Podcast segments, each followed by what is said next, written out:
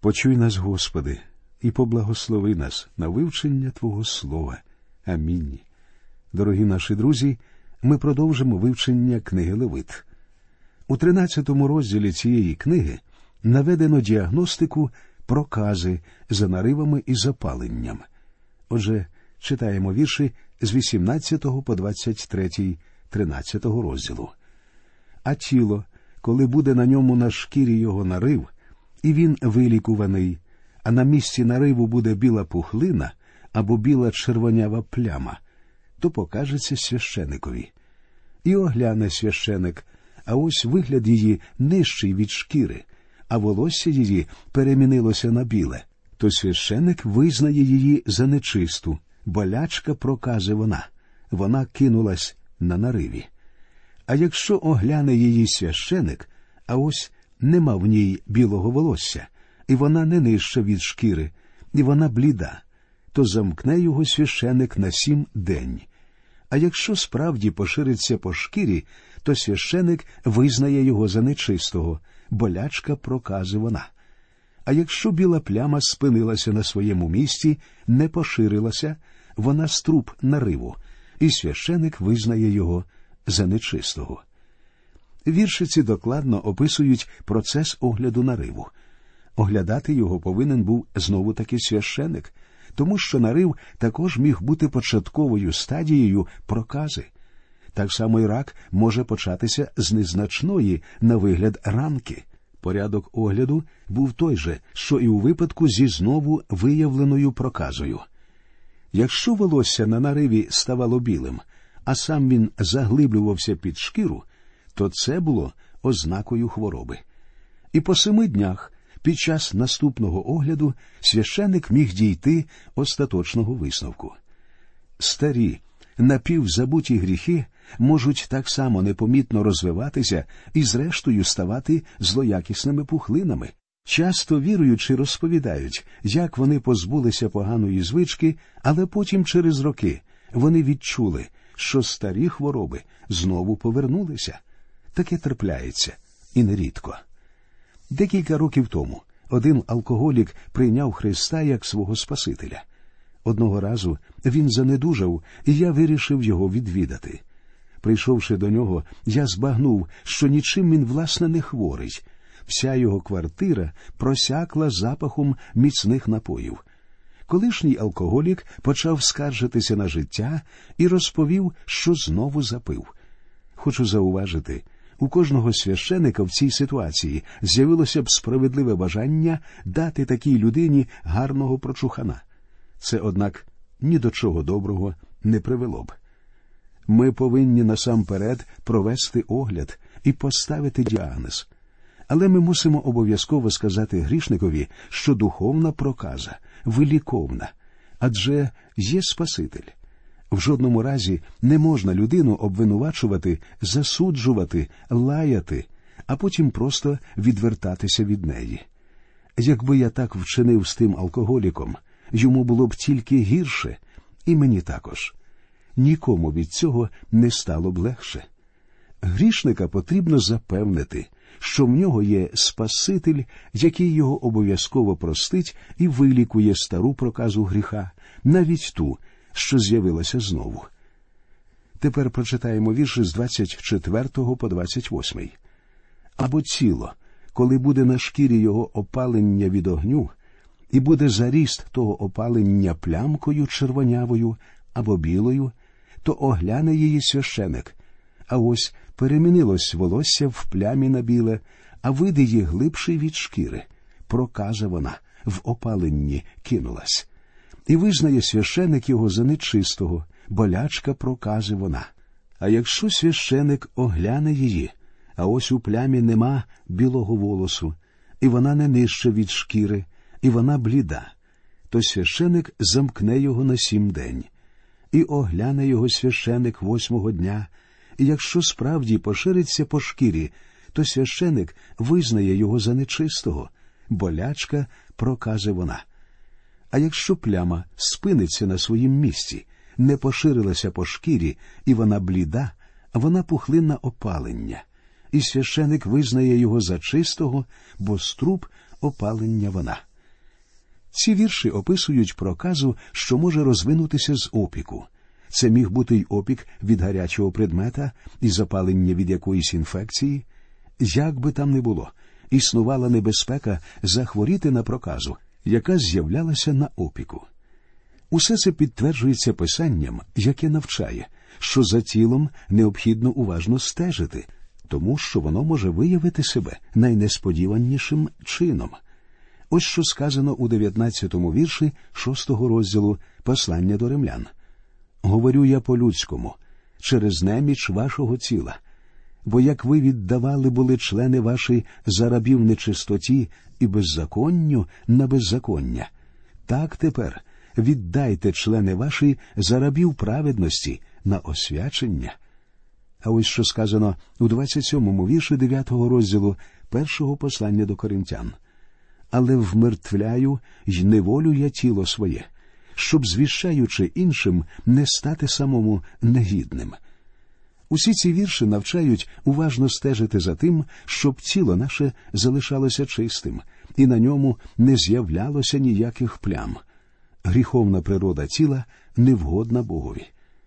Тепер давайте прочитаємо про проказу, яка розвивається на голові чи на бороді. Починаємо з 29 і 30 віршів. «А чоловік або жінка, коли буде на кому болячка на голові або на бороді, то священик огляне ту болячку, а ось вид її глибший від шкіри, а в ній жовтий тонкий волос. То священик визнає його за нечисту.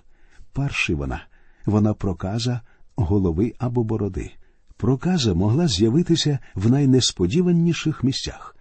Якщо вона була схована під волоссям на голові чи на бороді, то помітити її і поставити діагноз було нелегко.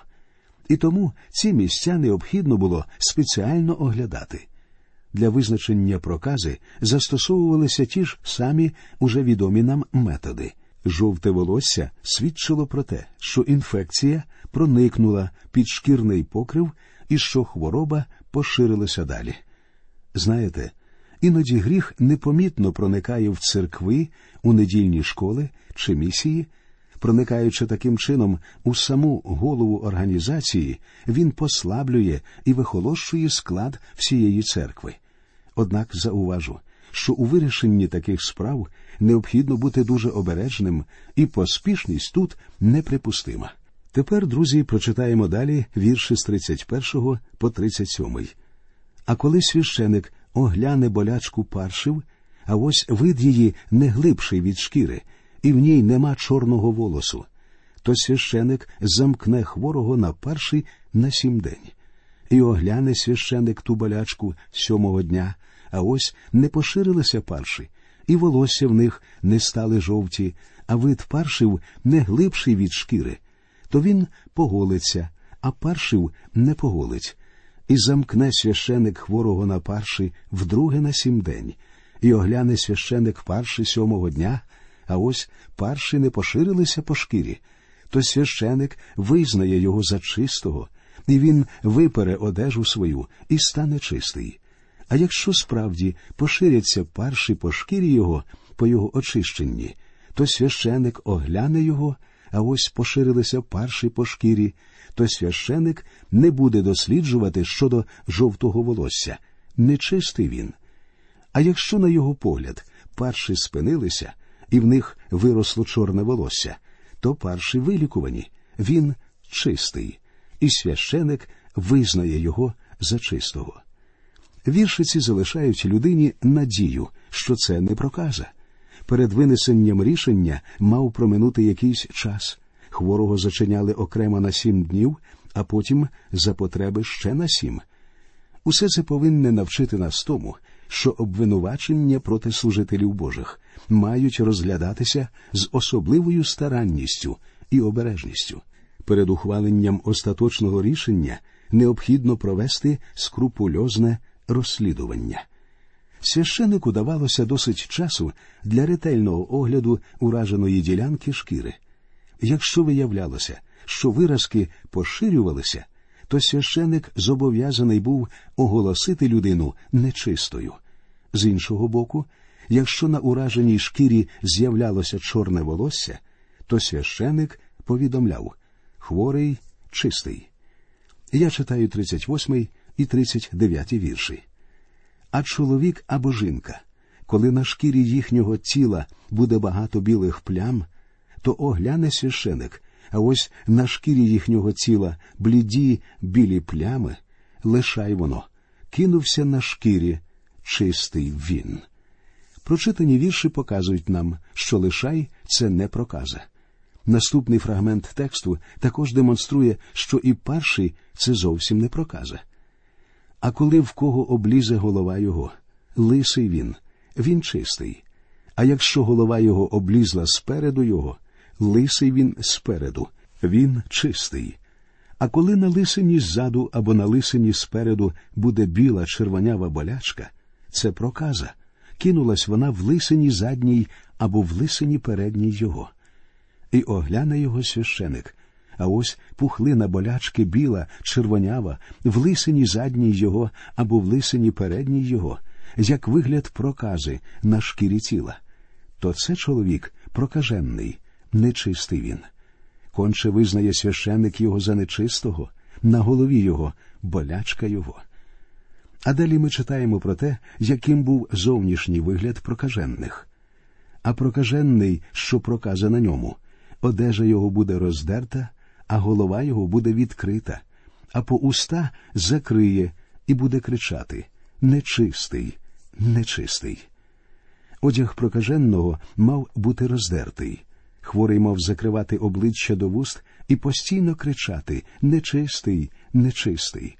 Це було жахливим видовищем, але саме це повідомляло навколишніх, що йде прокажений, який може заразити інших. Так і грішник поширює гріх, куди б він не йшов. Хвороба його інфекційна, вона уражає інших людей.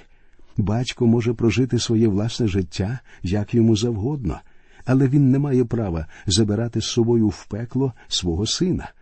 Але ж багато батьків саме так і чинять. Прокажений заражає і опоганює усе, що знаходиться довкола нього. Саме про це свідчить книга, яку ми зараз читаємо. Навіть одяг прокаженого поширював інфекцію. Так і гріх спотворює все, до чого доторкається. Читаємо 46-й вірш. «По всі дні, коли болячка на ньому, буде нечистий, він нечистий, самітний буде пробувати він поза табором оселя його». Багато грішників кажуть, в пеклі у них буде велика і весела компанія. Але не варто обманювати самих себе.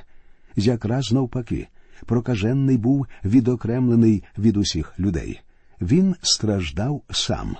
Тепер останні вірші 13-го розділу. А одежа, коли буде на ній зараза прокази, на одежі вовняній, або на одежі льняній, або на нитці прямовісній, або на нитці поземій, або на всякій шкуряній речі, зараза прокази воно. І буде воно показане священикові. І огляне священик ту заразу, та й замкне заразливе на 7 день, а дня 7-го огляне він ту заразу. Коли зараза та поширилася на одежі, або на нитці прямовісній, або на нитці поземій, або на шкурі, на всьому, що зроблене зо шкури, то зараза, злослива проказа, нечиста вона. І він спалить ту одежу, або нитку прямовісну, або нитку позему, в вовні або в льоні, або всяку річ шкуряну, що буде на ній зараза, бо злослива проказа це, огнем буде спалена. А якщо священик побачить, а ось не поширилася зараза на одежі, або на нитці прямовісній, або на нитці поземій, або на всякій речі шкуряній, то священик накаже, і виперуть те, що на ньому зараза. І він замкне те вдруге на 7 день. І огляне священик заразу по випранні. І ось зараза не перемінила свого вигляду, і зараза не поширилася. Нечиста вона, огнем її спалите. Вона заглиблення на стороні його передній або на стороні задній. А якщо священик побачив, а ось зараза та зблідла по випранні її, то він відірве її від одежі або від шкури, або від нитки прямовісної, або від нитки поземої. А якщо вона покажеться ще на одежі, або на нитці прямовісній, або на нитці поземій, або на якійсь шкуряній речі, то це шириться вона. Огнем спалиш те, що на ньому та зараза. А одежа або нитка прямовісна, або нитка позема, або яка шкуряна річ, що випереш, і зійде від них та зараза, то буде випрана вдруге, і буде чиста. Оце закон про хворобу прокази на одежі вовняній, або на льняній, або на нитці прямовисній, або на нитці поземій, або на шкурі, на очищення її, або на признання її за нечисту. У цьому великому уривку докладно розповідається, як потрібно було знищувати заражений одяг. Причому дорогий одяг так само заражений, як і дешевий. Тут є чому навчитися, а саме праведність людини – це усього лише брудне ганчір'я в очах Бога. Все, у що вона одягнена, або до чого доторкається, уражається гріхом. Навіть одяг тих, хто був заражений менш тяжкою, ніж проказа хворобою, належало випрати. Уривок цей дуже добре демонструє, як поширюється інфекція. Ми всі нечисті в очах Божих, усім нам потрібне очищення. І тільки Господь може це зробити. Ще раз підкреслюю, що в Писанні не наводиться назв жодних засобів для лікування прокази. Воно не прописує рецептів, а встановлює лише обряд очищення, який має церемоніальне значення. Читаючи 13-й розділ книги Левит, ми докладно розглянули, як встановлювався діагноз прокази. Очевидно, деяких прокажених вдавалося вилікувати засобами того часу. Що це були за ліки, ми не знаємо. Були й такі люди, які виліковувалися надприродним чином. Сьогодні є засоби для лікування прокази. Хвороба ця виліковна, і, власне, Біблія жодним чином не стверджує, що вона невиліковна. Але проказа була і залишається жахливою, і Писання використовує її, щоб дати нам великі духовні уроки. Слово Боже проливає світло у темряву, яка поглинула життя прокаженого. Книга Левит описує обрядове очищення, яке виконувалося по видужуванню. Це прообраз і символ викуплення грішника. Обряд цей цілком символічний, хоч у всіх обмиваннях і очищеннях можна побачити певний сенс із погляду медицини. Говорячи про різноманітні аспекти, пов'язані з хворобою прокази, можна провести паралель з особою нашого первосвященика і великого цілителя Ісуса Христа. Коли людина згрішила в Едемському саду, то гріх відокремив її від Бога. Безодня гріха простягнулася в двох напрямках – догори, до Господа, відокремивши людину від святого і праведного Бога, а також вниз, до людини, заразивши її гріхом. Проказа ілюструє здатність гріха заражати і опоганювати людську душу. Однак Ісус Христос, наш Спаситель, зійшов з висоти небес на прокляту землю, де людина страждала від гріховної прокази. Друзі мої, нам жодним чином не потрапити в Царство Небесне, поки ми прокаженні духовно. Нам ніколи не піднятися в небеса. Тому Господу Ісусу Христу необхідно було зійти з небесної слави на цю грішну землю. Ось що говориться в посланні до євреїв. Але бачимо Ісуса, мало чим зменшеним від ангелів, що за перетерплення смерті Він увінчаний честю і величністю, щоб за благодаттю Божою смерть скуштувати за всіх. Бо належало, щоб той, що ради все Нього і усе від Нього, хто до слави привів багато синів, провідника їхнього спасіння вчинив досконалим через страждання. А що діти стали спільниками тіла та крови, то й Він став учасником їхнім, щоб смертю знищити того, хто має владу смерті, тобто диявола, та визволити тих усіх, хто все життя страхом смерті тримався в неволі. Бо приймає Він не ангелів, але Авраамове насіння. Тому мусив бути Він у всьому подібний братам, щоб стати милостивим та вірним первосвящеником у Божих справах для вблагання за гріхи людей. Ісус Христос залишив небесну славу для того, щоб зцілити нас від прокази гріха і примирити через себе з Богом. Сьогодні, друзі, ми завершили вивчення 13-го розділу. У нашій наступній передачі ми досліджуватимемо 14-й розділ книги Левит. До нових зустрічей в ефірі. Нехай Господь вас рясно благословить.